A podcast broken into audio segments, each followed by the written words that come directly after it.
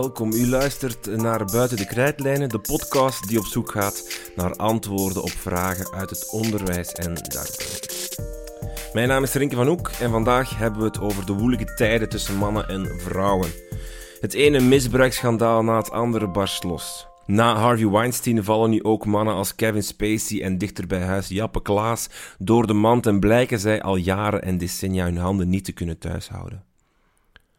De vele bekentenissen en openbare getuigenissen zetten de kraan echt open. De hashtag MeToo, waarop vrouwen en mannen kunnen aangeven of ze ook ooit al het slachtoffer zijn geweest van seksueel geweld, staat al op meer dan 9 miljoen vermeldingen. Het bracht mij aan het twijfelen. Is dit wel een probleem van enkelingen, met losse handjes en een foute moraal? Of is het een institutioneel probleem tussen mannen en vrouwen? En als het al een institutioneel probleem is, wat heeft de maatschappij er dan in te maken? Welke verantwoordelijkheid heeft onze maatschappij en welke verantwoordelijkheid heeft onderwijs daarin? Voedt het onderwijs stiekem en onbewust misschien wel deze ongelijkheid tussen mannen en vrouwen? Voor antwoorden op deze vragen belde ik met uh, Bieke Purnell. Zij is directeur bij Rosas VZ2, een organisatie die zich bezighoudt met uh, gendergelijkheid en feminisme. En ik wou van haar weten hoe groot is de genderongelijkheid in het onderwijs. Bieke Purnell probeert ons antwoorden te geven.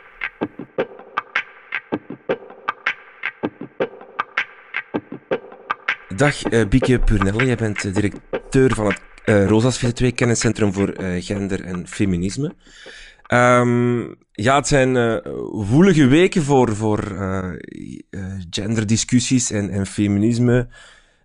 Met alle onthullingen die gebeuren in Hollywood, maar die dan ook ja, vervolg krijgen in de, in de hashtags, in de alle onthullingen, verklaringen van mensen die komen van, van die eh, te maken krijgen met seksueel ongewenste intimiteiten. Hoe kijkt u daar zelf naartoe, naar al die, die ontwikkelingen die nu gebeuren, die onthullingen? Goh, um, wat ik zie is, is dat er um, in eerste instantie vrij negatief wordt gekeken naar um, het feit dat het debat zo woelig is. En ik snap dat. Hè. Ik bedoel, je las bijvoorbeeld een paar weken geleden uh, las ik een, een editoriaal van Lisbeth van Impe waarin ze zei uh, mannen en vrouwen. Een trommel tussen mannen en vrouwen. Alsof ze zo lijnrecht tegenover elkaar staan. Um, ja, ik denk dat dat niet klopt. Hè. Dat is onzin. Um, waarom het zo woelig is? Ja, ik denk dat die woeligheid dat dat eigen is aan uh, structuren die veranderen. Dus net het feit dat dat zo woelig is en dat dat gepaard gaat met wat frictie en, uh, en vurig debat.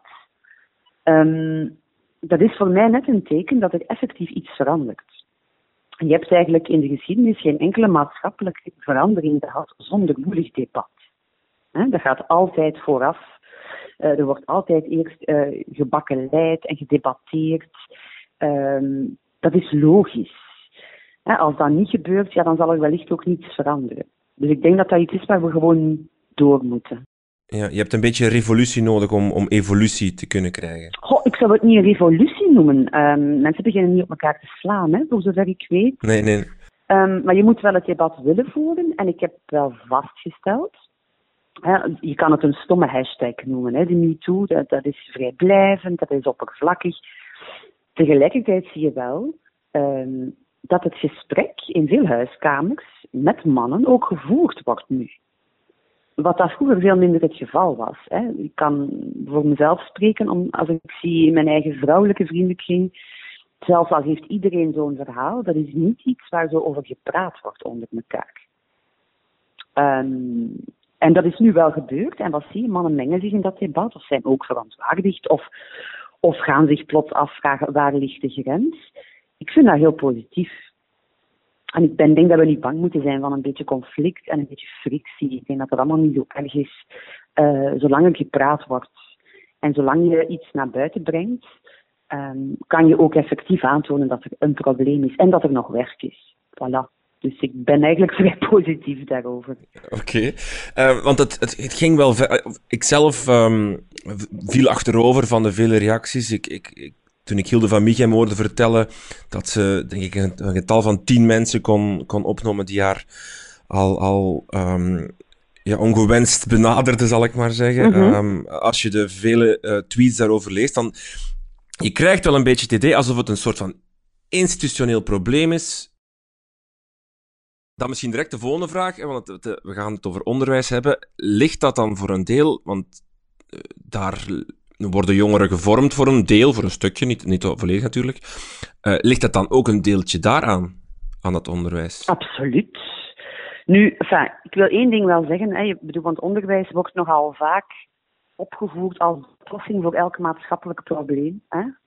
Alles moet in het onderwijs gebeuren. Ja, dat is natuurlijk utopisch. Hè. Je kan niet uh, binnen het, het, vrij beperkte kader van een school uh, of, of een hogeschool of wat dan ook, kan je niet elk maatschappelijk probleem en ook geen maatschappelijke ongelijkheden gaan oplossen. Dus dat is, je moet daar wel realist in zijn. Anderzijds, en ik zou het dan eigenlijk willen opentrekken, denk ik wel dat het probleem dat we hier aankaarten, een probleem is dat je alleen maar op lange termijn kan oplossen door educatie. En dat gaat voor mij veel verder dan alleen onderwijs. dat gaat ook over jeugdwerk, uh, kinderzorg, jeugdbeweging.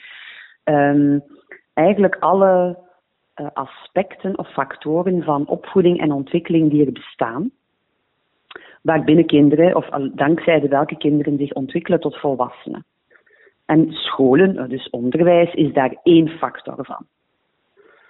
Um, en ik denk dat dat de enige manier is. Ik bedoel, um, kinderen, uh, als ze opgroeien, een van de typische dingen die je doet als je opgroeit, is je eigen identiteit vormgeven. En hoe doe je dat? Ja, je doet dat op basis van, voor een heel groot stuk op basis van rolmodellen.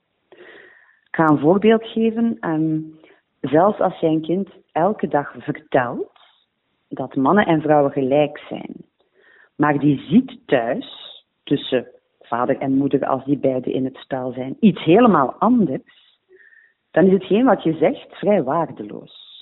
Kinderen leren zeker in de eerste fase van hun leven door te imiteren. Hè. Daarom zijn, na, allez, leggen zoveel nadruk op het belang van rolmodellen.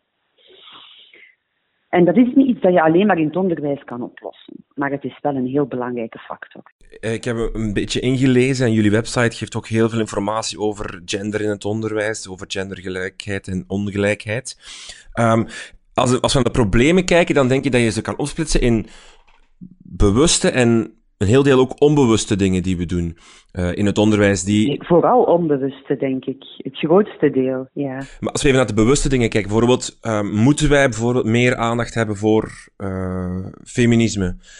moeten we dat begrip uitleggen? Moeten we het hebben over. Want nu, gelijk tussen man en vrouw, zien we nu ehm, misschien een beetje te, veel te gemakkelijk natuurlijk als, als iets logisch. Maar als we 40 jaar teruggaan, of, of 50 jaar of 60 jaar teruggaan, dan spreken we over een totaal andere maatschappij. En als je ziet de, de weg... Waarin dat dat niet logisch nee. was. En als je ziet de weg die de vrouw al heeft afgelegd, die is enorm. Maar dan mogen we ook niet zeggen dat het zomaar voor de hand liggend is dat, dat man en vrouw gelijk zijn. Moet, is dat iets dat we moeten leren? Nee, absoluut. Is dat iets dat we moeten leren aan, aan jongeren ook, aan leerlingen ook? Ik denk dat dat absoluut. Moet zeggen, samen met een aantal andere uh, gelijke kansenorganisaties zijn wij heel grote voorstander van uh, gender opnemen als een concrete eindterm. Hè. Het debat gaat heel vaak over de eindtermen van het onderwijs die aan herziening toe zijn. Wel, gender komt daar niet expliciet in voor. Ze staan nu in de, in de vakoverschrijdende eindtermen wel een beetje vermeld. Die worden geschrapt in het nieuwe uh, eindtermenplan, dat is al bekend geraakt. En in de nieuwe staat er ook nog niets concreet vermeld. Ze moeten nog helemaal ingevuld worden natuurlijk. Hè, maar... Dat klopt. Dus wij hopen dat we daar de nodige input voor mogen geven, want we hebben daar natuurlijk wel uh, een aantal ideeën over. Hè. En welke zijn die dan? Welke ideeën? Goh, het is veel. Hè. Ik bedoel, om, te, ja, allee, om te beginnen moet je ervan bewust zijn. Allee, waarom wil je die, die, dat in, het, in de eindtermen zo specifiek maken? Um, omdat gender op drie niveaus speelt. Hè. Ener, enerzijds als deel van je identiteit. Hè. Eigenlijk, gender ordent een stuk de samenleving. Dat is gewoon zo, op welke manier ook. Um, en dan is er het, normatieve, het culturele aspect van gender. Opvattingen over uh, wat mannen en vrouwen mogen en niet mogen, hoe ze zich gedragen en kleden. Hè. Dat is zeer cultureel. Um, en dan echt als ordeningsprincipe dat bepaalt hoe individuen zich kunnen ontplooien. En zeker wat dat derde betreft, is er natuurlijk een rechtstreekse link met onderwijs. Um, want wat zie je bijvoorbeeld in zaken studiekeuze, of vooral in studie, studieoriëntatie, zie je een gigantisch verschil tussen wat gaan jongens studeren en wat gaan meisjes studeren. En je zou kunnen zeggen, dat is toch geen probleem? Maar wat merk je? Meisjes komen massaal terecht in de slechtst betaalde uh, jobs. Omdat ze eigenlijk eerst in studierichtingen belanden die leiden naar die slechter betaalde jobs. je zit eigenlijk in een soort vicieuze cirkel. En die moet je zien te doorbreken. En daarom moet je ook op al die niveaus werken. Je moet beginnen bij één. Hè, van wie ben jij? Ik ga een voorbeeld geven. Hè, gender als deel van identiteit. Als een klein meisje um, leert, van jongs af aan, dat een brandweer, een rechter, een minister een meisje kan zijn of een vrouw kan zijn, dan heeft dat een heel grote impact op latere keuzes. Dus dat zijn hele kleine dingen, schijnbaar kleine dingen, maar dat gebeurt momenteel niet. Niet bewust, en men, negeert dat niet bewust, um, maar daar wordt niet heel concreet op ingezet. Ik weet niet of je het filmpje kent dat er ooit gemaakt is, waarin men in een kleutersklas vraagt aan een hele grote groep kinderen om een aantal beroepen te tekenen. En dat waren vrij, van oorsprong vrij mannelijke beroepen. En de hele klas, vijfjarigen, hè, jongens en meisjes, tekenden allemaal mannelijke chirurgie, mannelijke brandweer, mannelijke rechter, mannelijke... Tot er effectief in de klas telkens een vrouw binnenkomt in de beroepskledij. En de schok op de gezichten van die meisjes, dat is echt uh, ongelooflijk om te zien. Ze, ja, ze hadden er gewoon nooit bij stilgestaan dat dat kon. En ik denk dat je daar alleen maar um, iets aan kan doen door heel concreet te worden. En dan kom je er niet met zo'n vage eindterm van gelijkheid, bla bla. Dat zegt niks. Je moet aan kinderen op een heel eenvoudige manier uitleggen um, welke impact hun gender heeft op hun rol in de samenleving. En dat is een stukje geschiedenis en een stukje maatschappij en een stukje cultuur. En dat moet je eigenlijk vooral ook doorheen alle vakken doen wat je nu ziet als er rond gender gewerkt wordt, is dat in de levensbeschouwelijke vakken of een beetje in geschiedenis. That's it. Maar ja, bedoel, gender gaat veel verder dan dat. Hè. Bedoel, in, in taal bijvoorbeeld heb je een aantal um, die zouden voor perfecte discussie kunnen voeren. In Frankrijk is dat bijvoorbeeld wel echt een discussie in feministische kringen. Um, het onderscheid tussen directeur, directrice. Dat was de impact van dat soort woorden, was de connotatie. Dat is allemaal, dat dat is allemaal niet zo vrijblijvend. Dus je kan eigenlijk in elk vak wel werken rond dat thema. En ik denk dat dat ook de enige manier is om daar structureel een soort vicieuze cirkel in te doorbreken. Ja, en dus uw oproep is eigenlijk van dit moet ook heel specifiek, heel concreet in die eindtermen komen te staan, dat er in elk vak, binnen elk vak daaraan moet gewerkt worden. Maar je gaat ook moeten, als je niet specifieert, hè, kijk, wij geven bijvoorbeeld zelf soms uh, workshops aan leerkrachten, hè, Gender for Dummies. En leerkrachten moeten een aantal keer per jaar een vorming volgen en dan wordt er soms gekozen voor eentje bij ons. Sommige mensen zijn dan oprecht geïnteresseerd, anderen niet. En wat we vooral zien is vaak heel veel weerstand. En vooral een stuitend gebrek aan kennis over wat dat is, over waarover we het eigenlijk hebben. Dus ja, dat zijn de mensen die jonge kinderen moeten helpen opgroeien, zich ontwikkelen. Maar die noties zijn bij hen zelf niet eens aanwezig. En gaat het dan gewoon puur over die, die onder, onderbewuste factoren die jij noemt, als, als uh, wetende de dat... van je genderidentiteit. Ja. en wat dat, dat precies is. Waar gaat dat over? Hè? Bijvoorbeeld de notie dat gender, dat is eigenlijk het sociaal geslacht. Hè? Dat, gaat naar, dat gaat over sociale ideeën, verwachtingen en normen over mannelijkheid en vrouwelijkheid. En dat die verschillend zijn daar begint het al. Ik bedoel, mensen die dat niet weten, kunnen dat ook niet overbrengen. Mhm. Want dat is uh, wat je ook, ook, ook zegt, van, er zijn heel veel onderbewuste dingen, of onbewuste dingen die wij doen als leerkracht, waar we, um, die we bijna, bijna automatisch doen, denk ik. En het feit dat we gewoon al bewust zijn van het feit dat we dat doen, is al een hele grote stap. Absoluut, absoluut. Uh, zo hoor ik elk jaar opnieuw rond carnaval en Halloween verhalen van kinderen die als ze verkleed naar school gaan, en zich willen verkleden in uh, iets wat niet strikt gezien normatief cultureel bij hun gender past. Hè? Zo tussen aanhalingstekens, ja. Wat dat reacties daarop zijn. Niet alleen van, van, van medeleerlingen, want dat kan je nog een beetje plaatsen, maar van leerkrachten of, of, of, of juffen, onderwijzers zelf. Um, dus ja, dat is problematisch natuurlijk. Hè? En dat is absoluut, dat gaat helemaal niet over slechte intenties. Dat gaat echt over een gebrek aan kennis. Wat dan natuurlijk ook te maken heeft met de lerarenopleiding, waarin het ook niet aan bod komt. Als we even naar die een paar onbewuste dingen eruit halen, bijvoorbeeld um, educatief materiaal, onderwijsmateriaal. Cavaria heeft een, een, een, screening gedaan waar blijkt dat één mannen veel meer voorkomen, 58% tegenover 38%.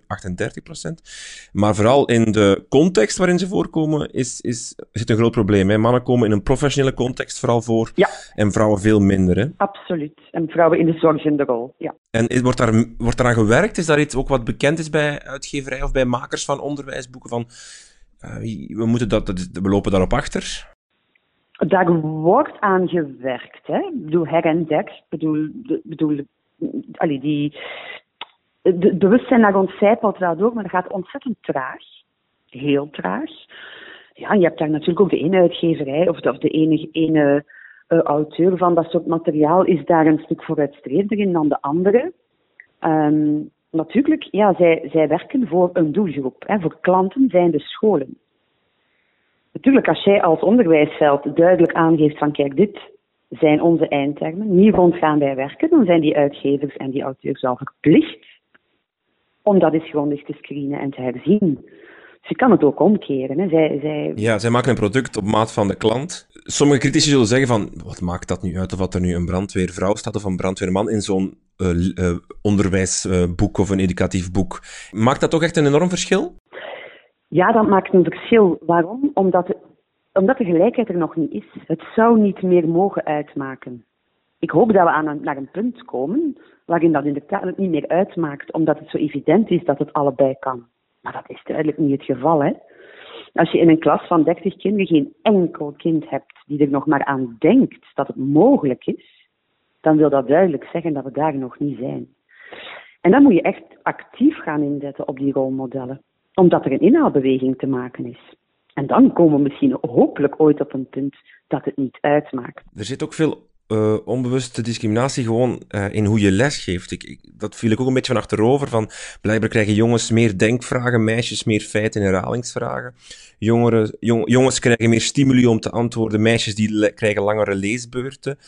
Um, jongens worden aangemoedigd om zelf tot een oplossing te komen, terwijl meisjes uh, meer geholpen worden door de leerkracht. Mm -hmm. Dat zijn, vind ik, een beetje hallucinante dingen. Allee, als je dat niet weet en je bent er niet van bewust, dan dan is het heel raar dat je dat verschil automatisch maakt bijna. Hè? Ja, en dat is natuurlijk lastig. Hè? Nu, je ziet dat al van bij, je ziet dat bijvoorbeeld ook in de kinderzorg, hè? bijvoorbeeld in, in kinderopvangcentra. Um, dus dagverblijven, um, dat zelfs bij baby's dat verschil al duidelijk is. En dat is heel onbewust. Als je aan mensen vraagt, behandel jij baby A anders dan baby B, zal men je zeggen, maar nee, helemaal niet. Tot je daar dan effectief een, een, een diepere screening om doet en dan blijkt van wel. Zo wordt bijvoorbeeld babygehuil, uh, als je dat laat horen aan een groep mensen, en je vertelt het is een jongen of je vertelt het is een meisje, dan interpreteert men het gehuil anders. Ook al is het exact hetzelfde gehuil. En dan gaat men ook anders reageren. Ja, precies. Ja. Dus er bestaat niet zoiets als uh, genderneutraal opvoeden of genderneutraal omgaan met kinderen. Niemand doet dat. Hè. Ik bedoel... Want dan komt mijn volgende vraag van, je hebt die verschillen, maar ik neem aan dat het niet de bedoeling is dat we jongens en meisjes exact gelijk gaan behandelen. Goh. Um, of wel? Wel, ik zou nu zelf toch wel hopen van wel, omdat je eigenlijk uit onderzoek ziet dat, en dus men heeft het vaak over de biologische verschillen die er zijn tussen jongens en meisjes. Maar als je dan gaat kijken naar uh, gedrag, voorkeuren, uh, talenten, hersenen, dan blijken er tussen de verschillende individuen van hetzelfde geslacht veel grotere verschillen te zijn dan tussen pakweg twee individuen van een verschillend geslacht. Dus op welke manier je, heb je er iets aan om mensen verschillend te gaan bejegenen als er binnen die groep van één geslacht al zo'n gigantische verschillen zijn? Dus wat je doet is eigenlijk een soort, een soort uh, keurslijf gaan hanteren waarin een grote groep meisjes of jongens helemaal niet passen. En dat is bijzonder jammer. Want ik las op jullie website dat je, dat je niet genderneutraal mag lesgeven, maar wel genderbewust. Eh, wel, wij noemen dat ja, genderbewust of gendersensitief. Het gaat er eigenlijk om dat je ruimte laat voor, uh, voor het individu. En, maar de verschillen tussen de individuen zijn veel groter dan de zogenaamde verschillen tussen het ene en het andere geslacht. En daar, daarop fixeren heeft eigenlijk nog niet veel goeds teweeggebracht, eerlijk gezegd. Dus het eerste wat je op, opschrijft op je blad is niet uh, het is een jongen of het is een meisje, maar Um, stel je de vraag wie ben jij en dat vul je in op je blad. En of dat nu jongen of een meisje is, dat doet er in principe als eerste niet echt toe. Nee, want en, en je kunt een stuk bias wegnemen door dat gewoon, hè, bijvoorbeeld zoals wij hier sollicitatieproeven uh, organiseren, dat is anoniem. Zodat je eigenlijk geen enkele bias kunt hebben op het moment dat je dat verbetert of, of, evalueert. Um, ja, dat zijn allemaal kleine dingen, hè. Maar iedereen, je moet je, allez, als je als je er zelf van bewust bent dat je een blinde vlek hebt, dan kan je, de, kan je een aantal mechanismen gebruiken om die tegen te gaan. Maar heel veel mensen vinden dat ze geen blinde vlek hebben. En dat is natuurlijk lastig. Want dan kan je daar heel weinig mee. En kan u van een van die mechanismen uitleggen? Van, ik weet nu dat ik jongens meer vragen geef en dat ik meisjes sneller help. Of allee, dat is wat algemeen. Moet ik dan gewoon uh, compenseren? Ja, je kan daarop gaan letten dat is eigenlijk met alles zo. Hè. Op het moment dat je bewust wordt dat je iets doet, dat je een bepaalde reflex hebt, dat is eigenlijk de eerste stap om er effectief iets aan te veranderen. Dat geldt niet alleen voor, we hebben het nu over gender, maar dat geldt voor net zo goed voor andere blinde vlekken die we kunnen hebben. Zoals, ik zeg maar wat, in de tram je handtas plots heel stevig vastgrijpen omdat er iemand met migratieroutes tegenover je komt zitten.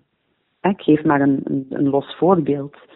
Iedereen heeft ontelbare veel blinde vlekken en, en vooroordelen over anderen. Of, en als je je niet bewust bent dat je die hebt, kan je daar niet op gaan letten. Maar op het moment dat je vaststelt, ik doe nu iets dat eigenlijk misschien niet is ingegeven door um, concrete feiten of vaststellingen, maar gewoon reflexmatig. En misschien moet ik dat niet doen. En dan kan je bijvoorbeeld inderdaad gaan compenseren. Ja, bijvoorbeeld. Of zoals ik net aangaf, als je zegt ik wil, ik ga vanaf nu mijn toetsen, ik zeg maar wat, leerlingen krijgen gewoon bij elke toets trekken ze een nummer en je corrigeert op nummer. Het is maar een stom klein voorbeeld, maar er zijn wel heel veel manieren om daar toch wat tegengewicht tegen te bieden. Maar ik denk toch ook vooral puur het, het, um, het informeren over wat is het en, en, en de geschiedenis daarover en een beetje. En, en leerlingen zelf ook weerbaar maken daarin. En zelf dat soort stereotypen leren herkennen. Ik denk dat dat heel belangrijk is. En uh, zou je dan zover gaan dat, dat het soort van gender, een, een, een, een genderidentiteit bijvoorbeeld, een soort van vak moet worden op, op school? Nee, net niet. Ik vind net die vak overschrijdend, dat vak overschrijdende en dat brede extreem belangrijk. En bijvoorbeeld, ik bedoel, alle leerlingen krijgen biologie. dat lijkt me nu bij uitstek eens een vak waarbinnen je het daarover kan hebben. Want natuurlijk zijn er biologische verschillen.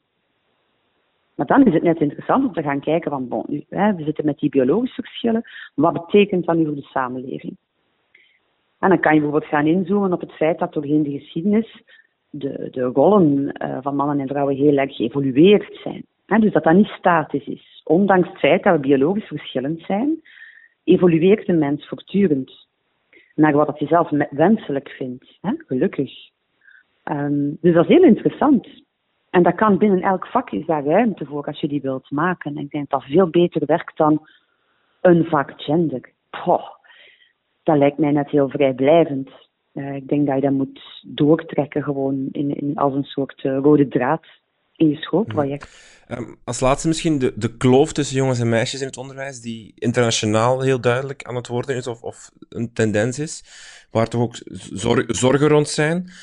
Um, hoe, kan je daar iets meer over vertellen en wat, vooral wat kunnen we daaraan doen? Goh, nu, er is wel degelijk een, een verschil. Allee, die kloof is, is, internationaal, is dat wel interessant om te kijken hoe dat, dat verschilt. Het is niet overal hetzelfde. Dat hangt toch een beetje samen ook met hoe uh, onderwijs is ingericht en met een aantal maatschappelijke. Onderwijs is ook vaak maar een, een weerslag van de machtsverhoudingen die er in die samenleving ook zijn. Hè? Toch niet onbelangrijk om dat mee te geven. Scholen zijn geen eilandjes.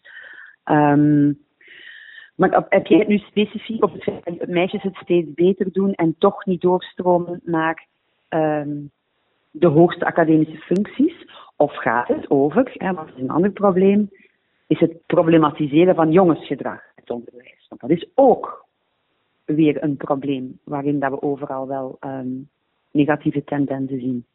Dus waarop ga je focussen? Uh, beide zou ik zeggen, want het, het, het, misschien kan je het ook allebei wel gewoon terugbrengen naar ons het eerste, het, het gesprek dat we aan het voeren zijn, gewoon over het feit dat er die genderverschillen gemaakt worden door de uh, foute rolmodellen, door foute uh, onbewuste dingen die we doen, kunnen we die daar tot terugbrengen. En, en als we dat zouden wegwerken, gaan we ook die internationale tendensen van die, die verschil tussen jongens en meisjes wegwerken? Goh, het is, complex. Hè? Ik bedoel, ik kijk er graag nogal holistisch naar, om zo te zeggen. Um, je zit enerzijds hè, met een uh, sterke feminisering van het onderwijs. Dat wil zeggen, onderwijs personeel is, ja, dat weet je. Um, wat op zich een beetje jammer is. Want uh, het zou denk ik voor kinderen, leerlingen wel goed zijn om gewoon onderwezen te worden door mensen van beide geslachten, omdat je rolmodellen nodig hebt van beide geslachten. En liefst nog alles ertussenin. En ik denk dat voor veel jongens dat nu een beetje ontbreekt. ze worden eigenlijk van bij het begin, van in de crèche, bij wijze van spreken, over de kleuterklas uh, tot aan de universiteit, en dan verandert het plots, vind ik wel interessant, krijgen ze les van vrouwen. Uh, die net zo goed een product zijn van hun eigen samenleving en ook hun blinde vlekken hebben. Dus je, je houdt dat eigenlijk een beetje in stand. Ik denk dat het heel goed kan zijn om uh, dat evenwicht terug een beetje te herstellen. Nu, waarom is dat onderwijs zo gefeminiseerd? Dat is ook weer een interessante discussie. Um, je ziet dat elke sector, ja, vroeger had je zo'n aantal um, eerbare beroepen, dat was bijvoorbeeld de, de huisarts van een dorp hè, en de onderwijzer, dat waren altijd mannen. En pakken we een halve eeuw geleden waren dat nog echt notabelen, bij wijze van spreken. En je merkt van zodra dat soort beroepen sterk vervrouwelijken, verliezen die geweldig aan prestige en worden die plots slechter betaald. Dat is heel interessant, je ziet dat overal terug, hè, bij al dat soort beroepen. Ja, maar dat is, is niet onbelangrijk wat ik zeg. Hè. Dus, uh, dus het aanzien van een beroep daalt naarmate het vervrouwelijkt heel interessant. Ja, u zegt interessant. Ik vind het eerder uh, aanstootgevend of, of heel problematisch eigenlijk. Het feit dat, dat meer vrouwen het gaan doen, wil zeggen dat het minder, een minderwaardig beroep wordt eigenlijk. Ja, en waardoor het dan weer minder aantrekkelijk wordt voor mannen. Want het wordt slechter betaald, het heeft weinig prestige, dus mannen gaan dan wel andere oorden opzoeken. Dat zijn van die mechanismen, hè? Voilà. dus dat moet je al zien te doorbreken, niet evident. Nu, het probleem is ook van dat je daar eigenlijk, om al dat soort dingen zeer goed in kaart te brengen, um, moet je eigenlijk voortdurend uh, en langdurig en grootschalig onderzoek doen.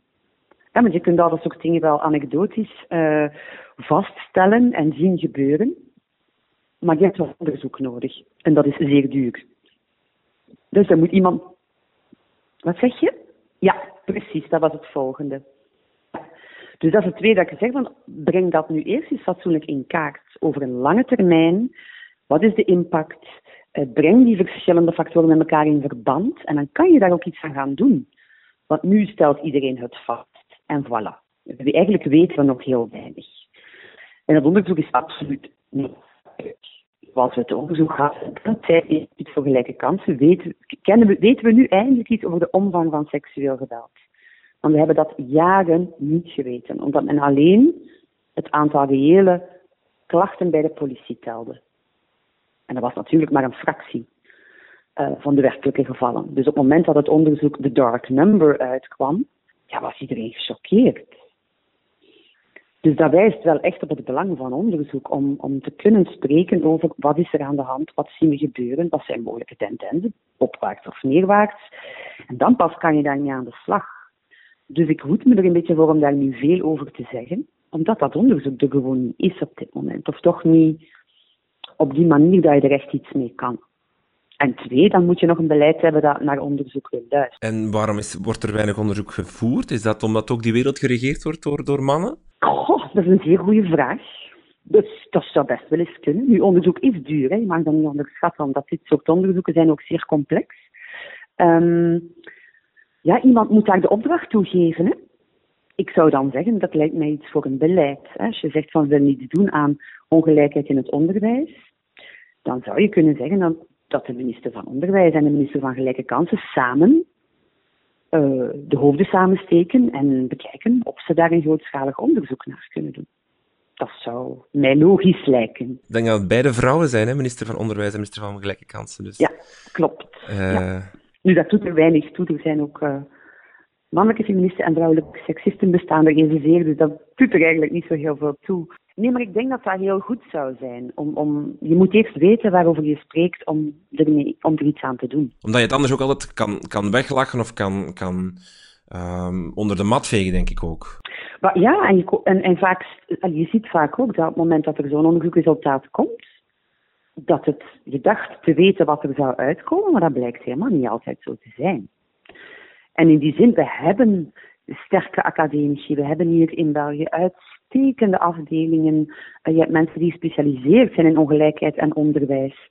Uh, alle tools zijn er eigenlijk. Hè? Dus als je zegt van we willen iets doen aan de genderproblematiek in het onderwijs, ja, voilà, wat, uh, wat houd je tegen?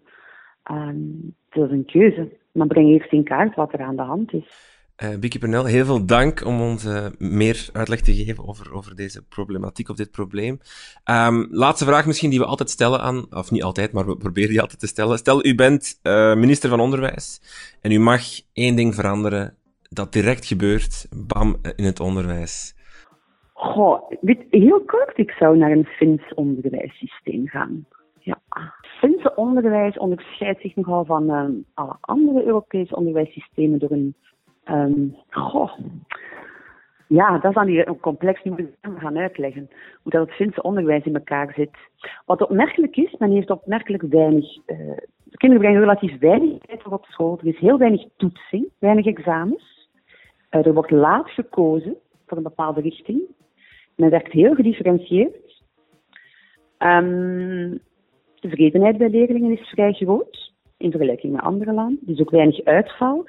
En het beroep van leerkracht is er een zeer gewaardeerd beroep. Je moet echt uitgekozen worden. Dus alleen de beste studenten mogen er les gaan geven. Um, en dat heeft een heel grote impact op het onderwijssysteem. Bent u er zelf al, al geweest? Bent u al gaan kijken? Nee, heel veel over gelezen. Ik zou heel graag eens op bezoek gaan. Ja. Omdat onderwijs op zich mij interesseert. Maar goed. Uh... Maar ze scoren heel goed in de PISA-testen. Dat is wat ik er nog bij wou zeggen. Ondanks hun aparte en relatief uh, progressieve kijk op onderwijs doen zij het heel goed. Mm -hmm. voilà. Oké, okay. heel veel dank. Dus het kan anders. Dank, voilà. Heel veel dank voor uh, de uitleg. Graag gedaan. Bye.